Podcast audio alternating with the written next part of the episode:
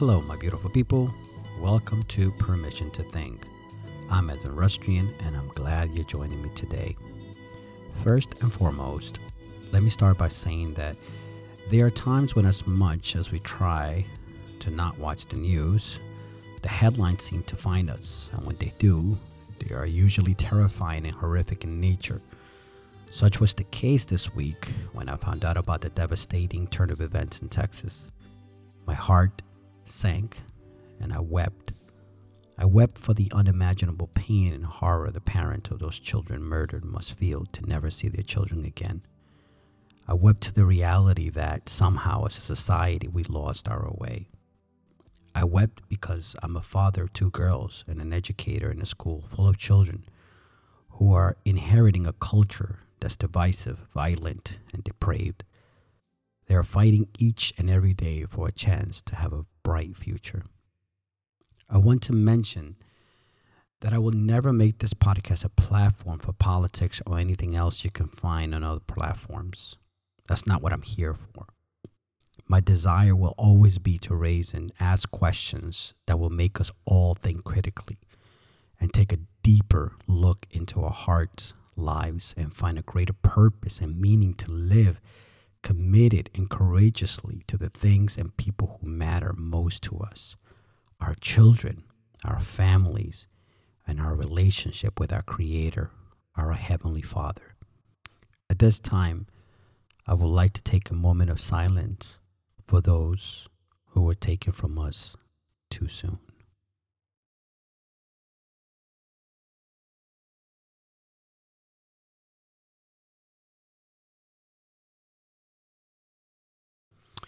And now, let's give ourselves permission to think. Our topic of the day is Dear Absentee. I came across this letter in an article that I was reading, and it was addressed to the absentee father, and it reads Dear Absentee, that name means you should be here, but you're not. When you left, pieces of my life went with you. I needed to know that I could count on you.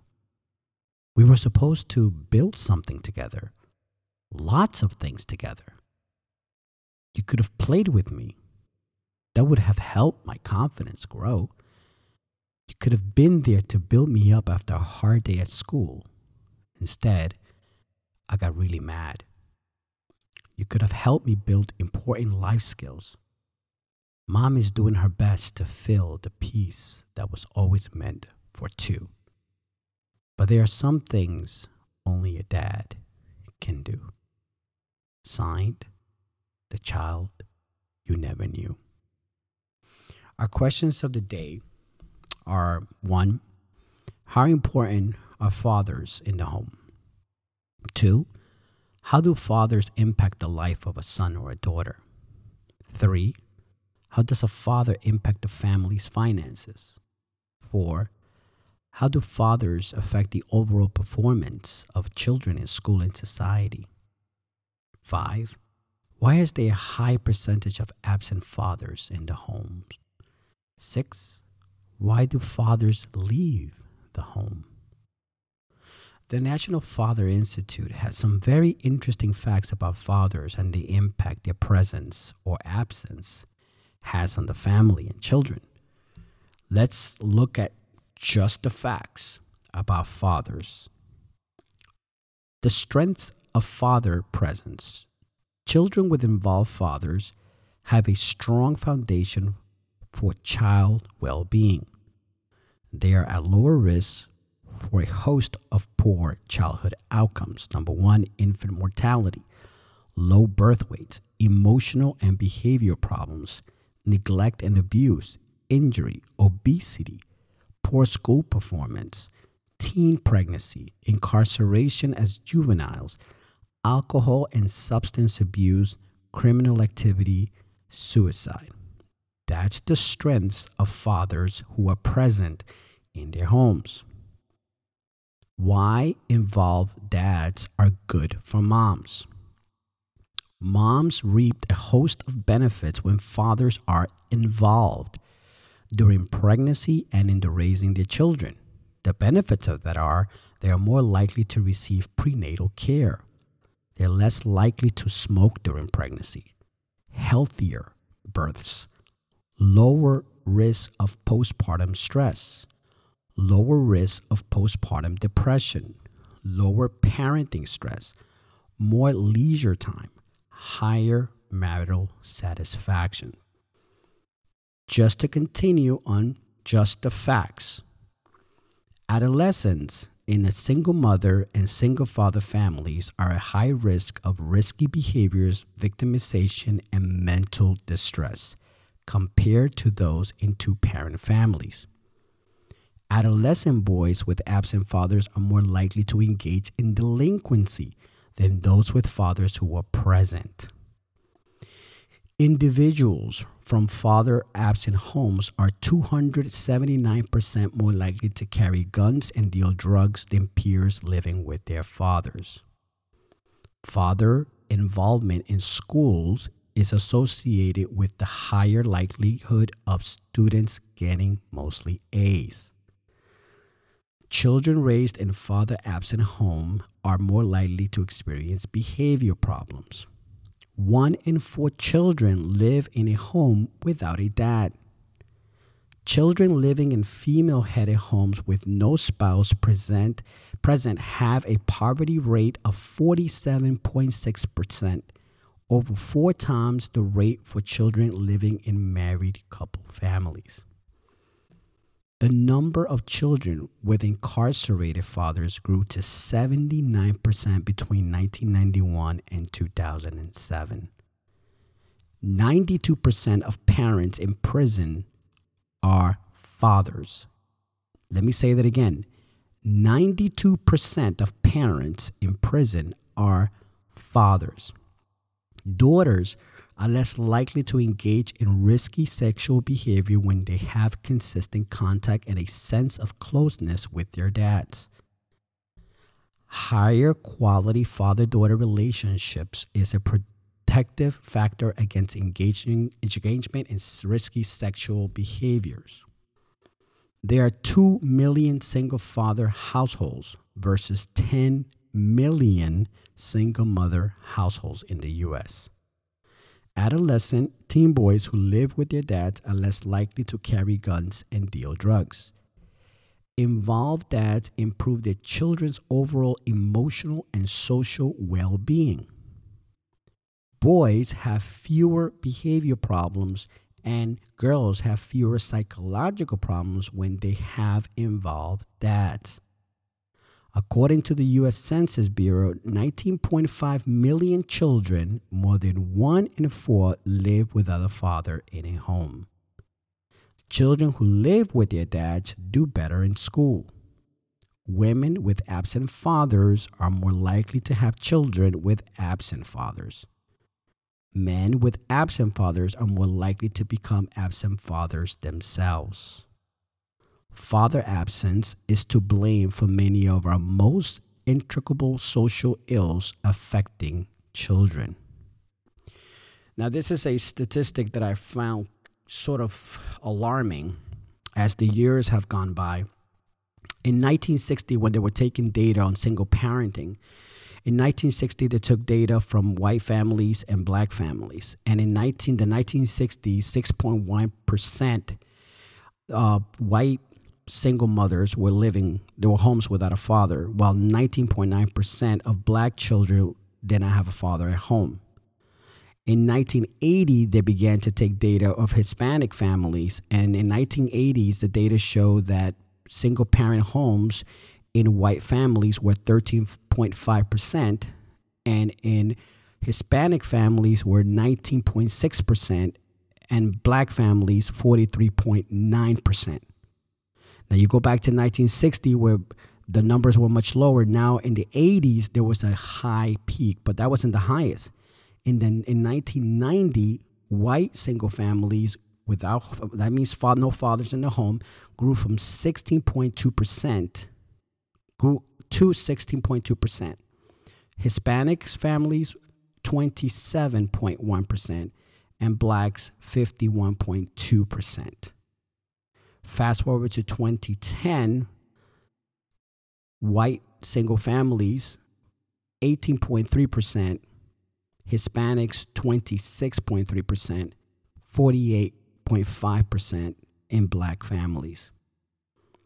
And what you have today, the number has grown even more. Now, we must ask, like through the years, what what has happened since 1960 to now, where we are in 2022? You, we kind of have to go back and think about what was happening in the United States, just the trends and what was happening to our culture, to our country, the shifts, the wars, and everything that was going on. But I want to focus in this aspect of why do fathers leave? And sometimes in today's world, why do mothers leave? Why is it that we make a choice to leave and abandon our children? And what we're seeing today is the result of the family that has been completely destroyed. And so for me as a father, I had to really give this a lot of thought in how I was going to share this conversation with you because this has been an ongoing problem in our society. And when particularly fathers are not involved in their children's lives, it has a detrimental impact into their lives. I mentioned some of the facts and some of the data and some of the statistics about the impact fathers leaving have on their children. So, why do fathers leave? According to David Brooks, the author of the article, Why Fathers Leave Their Children, Fathers don't simply abandon their families out of laziness or lack of love, they leave because they feel unworthy.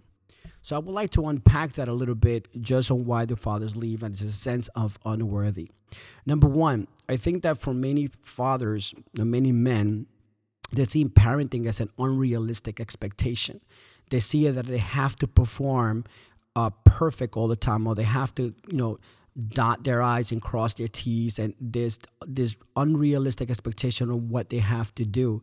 I have to be the perfect dad. They find themselves always comparing themselves many times to what other fathers do or what they're able to provide for their families. And I think that that needs to be addressed in the individual to say, you know, the expectations of a dad is like, I am not perfect, but one thing I can do is at least be be at home. Start like by coming back home and being there. It, it makes an impact you just staying in the house. Number two is unemployment. This is another reason why many fathers leave. They feel unworthy. They don't feel completely uh, unable to take care and provide for the most basic need and necessities of their families. They feel useless and that's where that feeling of unworthy comes in I am out of here because I can't take care. So the easiest way to do in their mind is to say, like, well, if I leave, I, will solve the problem. And what that does, it actually makes the problem bigger because now you left your child more impoverished than it was before, as if you stay there. You, you left the child impoverished emotionally, intellectually, spiritually, and financially.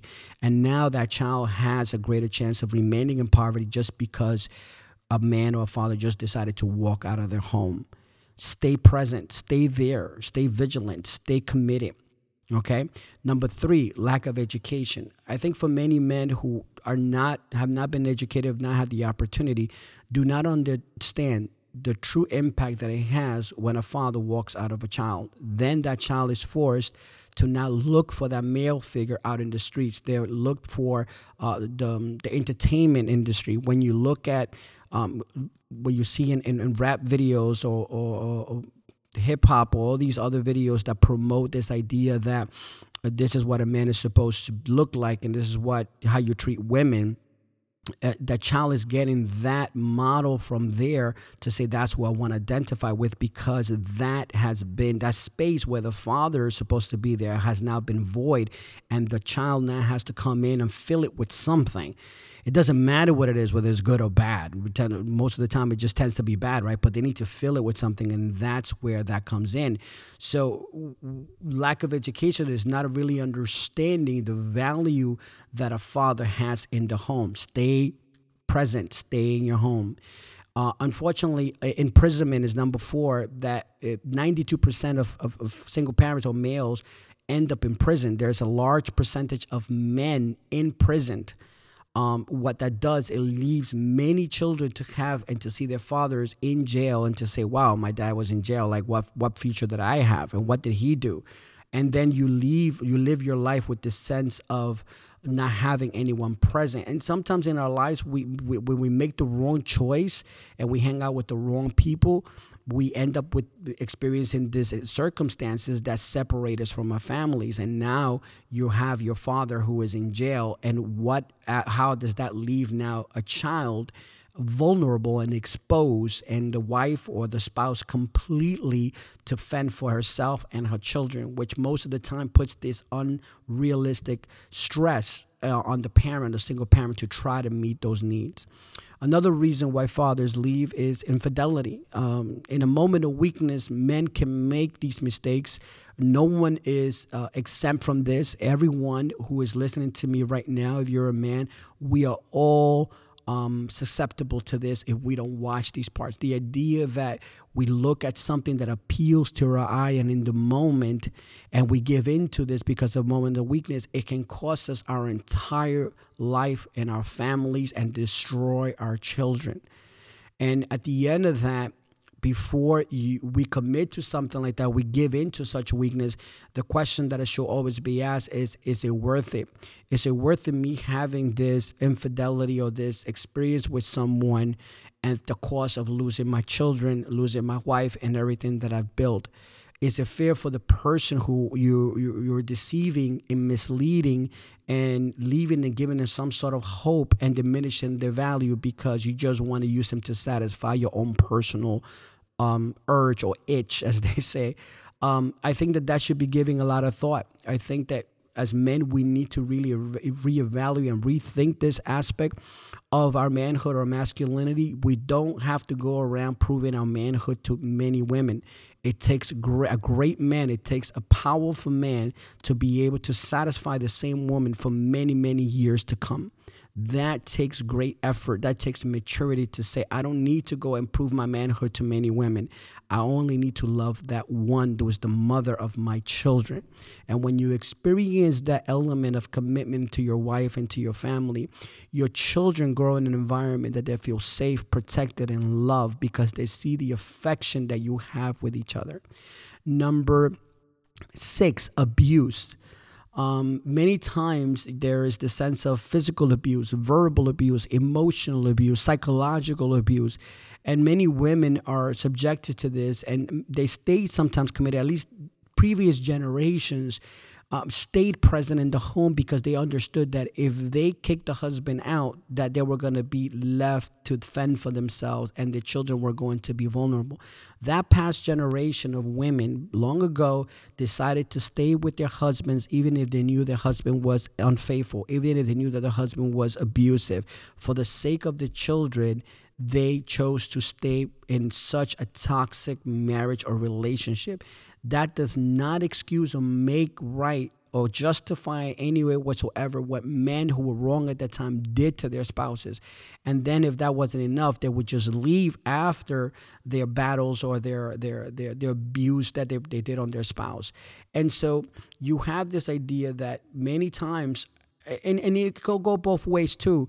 I believe that in many cases there there have been women who have lashed out as at, at men and, and and there are men who just can't take it. They can't take the roles of you know saying well you know my wife just she just nags at me and she's just constantly in my ear and and she's always criticizing me and she's always putting me down. And the abuse can go both ways and so uh, um, that sense of abuse needs to be dealt with, but we have to deal with it from the from the point of view of where it's stemming from, because as as adults who would become married, we go into these relationships I always say this that in marriage there is nothing there. The only thing that's in marriage is all the baggage that both people bring into that relationship. If you bring love, if you bring uh, a fulfilled life, if you bring knowledge, intellect, emotional relationship with God, if you bring that into your marriage, that's what's going to be there. But if you bring pain, resentment, bitterness, anger, frustration, all this uh, abuse that you bring into the marriage, that's what's going to be there. So sometimes, as as uh, husbands or wives, we go at each other because that's what we have inside, and we don't know how to resolve these things. And the, the best way that we can solve any one of these problems is basically either lashing out at our spouse through verbal abuse or if it gets to the point which it's is very detrimental is to the physical abuse. But I still think that the more damaging one is the psychological and verbal abuse that goes on in many homes. And perhaps that's one of the reasons why many fathers leave, either because they're hurting their spouses to the point that they can take it and feel unworthy again, or because they are the ones, the recipients of such abuse. This has to be dealt with as well. I also think number seven is spiritually bankrupt. I think as a society, we have left and abandoned God for the pursuit of social justice. And the social justice is being defined by a moral compass that is being established by men. That means that, and by men I mean both men and women, in, in, in, in a philosophical aspect that we want to establish what's right and what's good. And we want to be the ones that define or redefine a moral compass by which we live, by the paradigm of which I want to do what makes me feel good. I want to do something that makes me feel alive. I want to do something that makes me feel happy. And many times, that is a very selfish, inward way of looking at it, as opposed to thinking holistically about your family, about your spouse, about your children. How do they fit into this paradigm of individualism?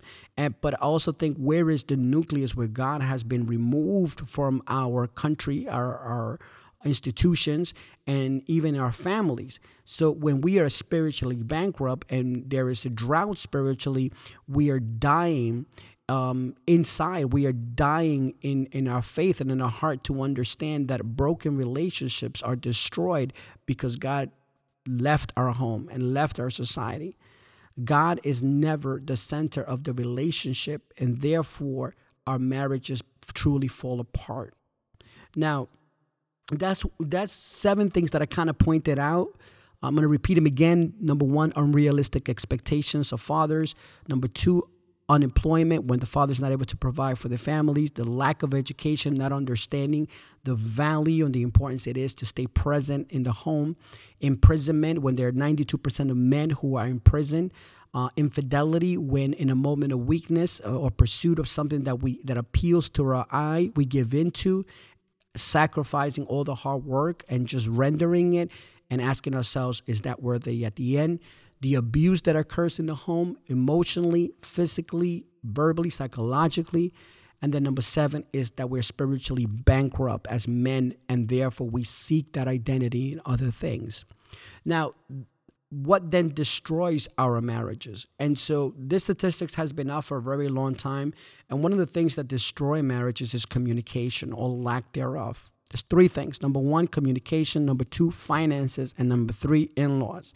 Let me just break those three down. Communication. In, in an aspect of communication, we must understand that your spouse is not your enemy. And as a spouse, as a husband, we must learn to sometimes just listen not hear what we want to hear, but to listen intently to what a spouse, what your wife may be saying. And that is listening intently. And that means hushing up for sometimes and not having to fit in and listen to where the frustration is coming from. If the wife at home is doing everything on their own and what we're coming home to, just sitting on the sofa and just watching TV all day, why wouldn't a spouse be angry at that? What about if you make a purchase that you shouldn't make a purchase and not consulted your spouse to make these decisions? There are people who believe that they should have separate bank accounts. I, I totally disagree. I think that when when God puts something together, everything you become one. At least that's what the Bible tells me. And I'm a person of faith and I believe in God and I believe in the Word of God. And if the Word of God tells me that once two become one and they are united, everything becomes one. There shouldn't be an emergency account just in case I need to leave. I, there shouldn't be that aspect of it's a little bit of my she money or my he money. It it all goes into the same purpose, into the same household, into the same vision, to the same priorities. But in communicating is the greater part of communication is, is something that took me a very long time to actually do, is that the greatest aspect of communication is listening. Is listening to your spouse so that then you will be able to communicate with respect, with love, with compassion, and being able to say the person who I'm sharing my life with is the most important person in my life right now. And quite often we reduce that person to the smallest thing because we want to feel totally control of our relationships. It is two becoming one. So the idea of communicating is that we're going to with love and respect and compassion be able to articulate our pain, our frustration to our spouses so that they understand where we are. And when we both do that, then we're able to come to an agreement on how to move forward based on the priorities of the home. Number two, finances. Now, finances are just a symptom of poor communication, priorities, and respect for your spouse. Finances is the second thing why people end up destroying their marriages. They don't know how to manage their money. They have different bank accounts. They have their different interests. And when you see the spending or you see the debt getting out of a control that you cannot make ends meet, then becomes more of a problem. Finances for men, when you're not able to provide in your home, it really brings you down. Your value your your your stock goes down because you feel inept. You feel like you're not meeting the end of the bargain. And when you have the inability where you, where you can't provide for your family you can't find a job a man feels completely emasculated it feels completely uh, unworthy to support their families and care for their families and that's the self-reflecting question where a man should ask why is it that I can't find a job? And why is it that I don't want to work?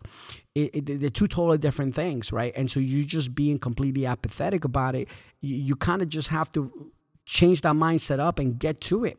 But finances have a way of destroying marriages. Number three, in laws. We must cut the umbilical cord with parents. Let me say that again. We must cut the umbilical cord with parents. Once you are married, you leave your parents to make your own family. Your family's advice, your parents' advice will be taken at a measured time.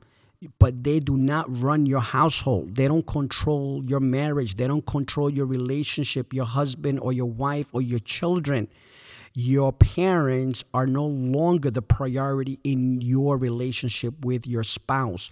Your immediate household becomes your priority. Parents get to be to the point of you're on a need to know basis. There are limits, there are boundaries you must put on parents you know, I've seen so many marriages be destroyed because the mother is always critical of the son in law, or the father is always critical of the son in law or daughter in law.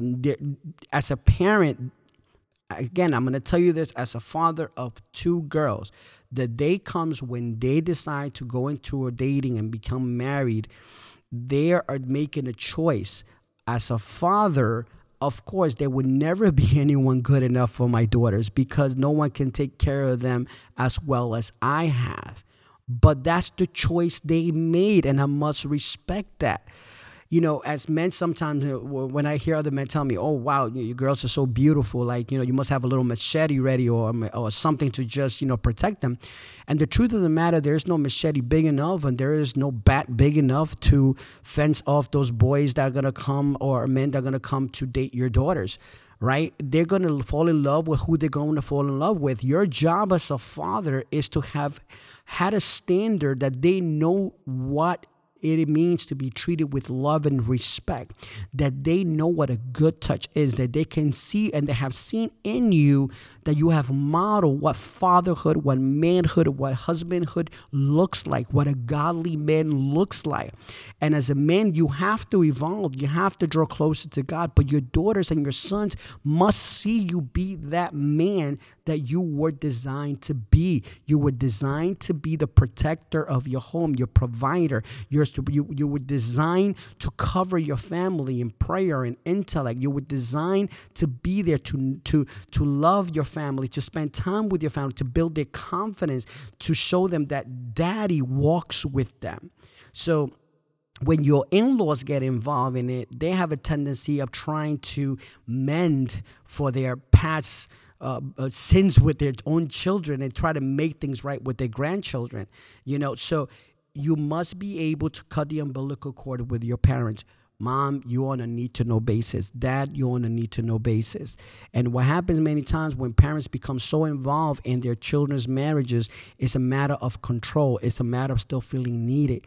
There is a book by C.S. Lewis called The Four Loves. And in that book, he writes about the need love, the, the parent who continues to do things for their children, even though their children tell them, don't, we don't want you to do it anymore. The parent has not gotten to the point where they can let go. It's no longer about loving the children, it's about they themselves can't feel needed anymore. And for a person to get to later on in life and see that their children don't need them anymore when all of their lives you've been cooking, cleaning, and taking care of them, and now they don't need you, that's a man, that's a different topic. That's like the emptiness syndrome that everyone will experience at some point in their life. But we, while you are in your marriage and you're starting in your marriage, please, I, I, I, ask you to just draw the line with your in laws, draw your line with your parents, leave and, and, and let them be like you're going to solve the problems in your house. One of the, the, one of the things that destroy a home is when the wife goes to the parents and tells them everything that's wrong in the household or the son goes and tells everything to the mother oh my wife can cook she can't clean and and, and the mother what is going to do? Come here son i'm going to give you something. You hungry? Here here and, and and they go back to this pampering and this coddling and this babying and it's like no like we're going to solve these problems at home like we're going to tackle these situations at home. When your parents ask you how are things going, they're going great. They're going wonderful. Yeah, we're making stride. We're on the move. We have priorities. We're communicating. We're doing great things in our home, right? Now, if that's not the case, I would tell you not still not to go to your parents. I would tell you find a great great counselor who is going to help you work a lot of these problems out. When we go with our problems to our parents, we are making matters worse because they're bringing you bringing judgment on your spouse to your parent. Please rectify this in your marriage. This is one of the reasons that destroy the marriages. Even if you have the ability to just sit at the table and not say a word to each other, but just stay there and get through that time of a meal, have it. Okay? But we must be able to understand and identify those things that destroy a marriage. Poor communication or lack of communication, not being clear about what it is that you're going through. Number two, the finances that people get in debt. They go into this high buying um, uh, expensive items and then they don't have ways to pay the bills, the things that are priority. They don't have an emergency fund. They don't have finances to cover anything that comes at the last minute. And your in laws, those three things can kill your marriage. Cut the umbilical cord with your parents. Number three, the third, uh, three principles to help you if you're on the verge of leaving your family. This is serious stuff, and I want to take some time here because this is where we're going to come back to the center of why I feel we're, we're spiritually bankrupt in this country. Three principles to help you if you're on the verge of leaving your family. Number one, pause, stop for a moment, and think. Don't do anything else. Don't make another decision. If you need to take a drive and park somewhere just to think and get away, just just just or take a walk or but you must be able to just pause and not make another decision. Think about your family. Think about everything that you built over the years. Think about having to explain to your children perhaps the reasons why you're leaving your home. If you think about the moment that you have to sit down with your children and explain to them why you feel that you need to walk out of their lives, and leave them exposed, impoverished to fail, and vulnerable to vultures and predators or anyone who's going to come in and destroy your children and have your children's ear, then think about those two things and say, well, if I leave, this is what it resolves for me. All my quote unquote problems will go away and I'll be able to be free and liberated to do the way I want to live my life. The truth is that just by ignoring the problem or walk away from the problem does not solve the problem. It's like I've always say, not making a decision is a decision. Pause for a moment. Think about what you're doing. Think about the lives that are in your hands and how you are just going to take it and just throw them in the garbage because of your own or my own selfish need. Think, please, pause. Don't walk away from your family. Think about your next step and the loved ones. Think how deeply they'll be wounded and impacted by your decision to walk out of your loved ones' lives. Number two, communicate. Communication is listening intently to others and what they have to say. Speak up and articulate in a respectful, loving, and compassionate manner your feelings, your struggles, your insecurities, your vulnerabilities, and mistakes. Remember, your spouse is not your enemy. There are other things that are not resolved, particularly in your own personal life, particularly in your own upbringing. Remember that if you didn't have a father growing up or your family was broken, that's what you're going to to bring into your marriage. You're going to solve, try to solve problems the way that you did, that your parents did. I, for one, didn't have a father growing up, and I didn't even know what the function of a, of a man was when I first got married. And I shared this before. I, I, in my, the first arguments that I had with my wife, the first thing I wanted to do is to run out. I wanted to leave the home, and I was, I don't want to deal with you. I didn't sign up for this. I signed up for happiness. I mean, isn't that what we all signed up for? The happily ever after, right? The fairy tale wedding, and to say, "Ooh, I found my charming prince, and I found my my princess, and now we live happily ever after." Anybody who's been married more than three years, four years, know that that's not the reality. And for me, at the beginning of my marriage, what I wanted to do was just walk away, walk right. And I remember clearly when I tried to do that, my wife just stood in front of that door and blocked it and said, You ain't going anywhere. We're going to solve this problem here and there.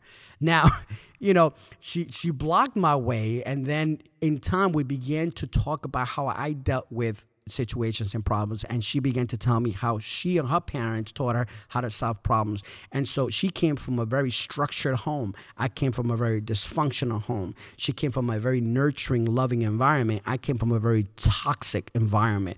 And so when you put those two together, it's a recipe for disaster but the mercies of God. But God began to do the work in my life and in her life. And together we began to build this marriage that is now 21, is going to be 22 years in the making soon please remember communicate articulate give your spouse permission to speak her emotions her feelings let them all out and then you speak yours and come to a point that you say okay we need to solve this together for the sake of our children for the sake of the love that we have for one another. Remember love is not an emotion. It's a principle that when you said i do you committed yourself to love that person unconditionally to the day they die whether they're skinny whether they're chunky or whatever emergency or whatever uh, things come to life, you committed yourself to loving that person. Number three, and this is where we can bring it all back together pray. Something powerful happens when spouses sit together and pray. When God is invited to take part of your marriage, He begins to do something incredible in each person, first in the individual and then collectively. Prayer opens a door for God to do the impossible. And what's the impossible is to bring healing into a broken marriage, is to bring healing into a scarred relationship, to mend this broken relations, these broken families and these shattered lives that have been destroyed by not putting God as the center of your life. In everything that we do, we should pray. But I know for a fact that one of the things that turned my life around, my marriage around, is when my wife and I began to really pray intently for our children and for our home. We began to put our selfish ambitions to the side and we began to work towards one common goal our priorities that our home was going to be a God centered home. This is where the turning point in our marriage came about when I had to address all my shortcomings, all my failures, and sit down at the table and go and, and sit down and explain to her where I was as a man in my in my in my journey in life. And she had to explain hers. And we began this healing process. We began the, the process of restoring a marriage that failed in many areas in our lives. But God began to do that work. As a man growing up without a father, I've had many, many gaps that I had to learn from other men, great men that God put in my life. There's a book by John Eldredge that says, Fathered by God. I please recommend you. If you're a man, please go purchase that book and read it. Fathered by God by John Eldredge. It blessed my life to understand when we as men are thrust into a level of responsibility from such an early age when we're not prepared, it destroys us and we become uninitiated men that as I mentioned before, we come become little boys trapped in man men's bodies trying to do this thing called life. And I'm paraphrasing here we don't know how to step up to the plate and take care of our families. We don't know how to have meaningful conversations because we didn't have anyone to mentor or father us through those things. And I'll share a quick story with you. Uh, I'm, uh, uh not a very handy person. And but uh, my father-in-law, who who was a super, uh, retired now. I mean, he could fix anything. You know, there wasn't any a thing that he couldn't put his hands on it and just fix it. And I remember one day, um, if you're a man, like, you know, if you have to drain the sink or, or like it's full of hair and all that stuff, I hate doing that. But one day, I remember um, having to fix the sink and it was all backed up and and I took everything that was out and then I I, I, I realized that one of the pipes was completely rusted and it completely broke. The truth, the long story short is that I didn't know how to fix it, and I grew frustrated. I was angry and I was like I felt so uh, inept and I, I felt so completely useless and I'm like, what good am I for? I was going through these emotions. And then something said, well, you know, after, and this again comes after reading the book Fathered by God. Um, and I remember calling my father-in-law and, and I said, "Hey, Dad, listen, um, I'm having this problem. You think you can help me?"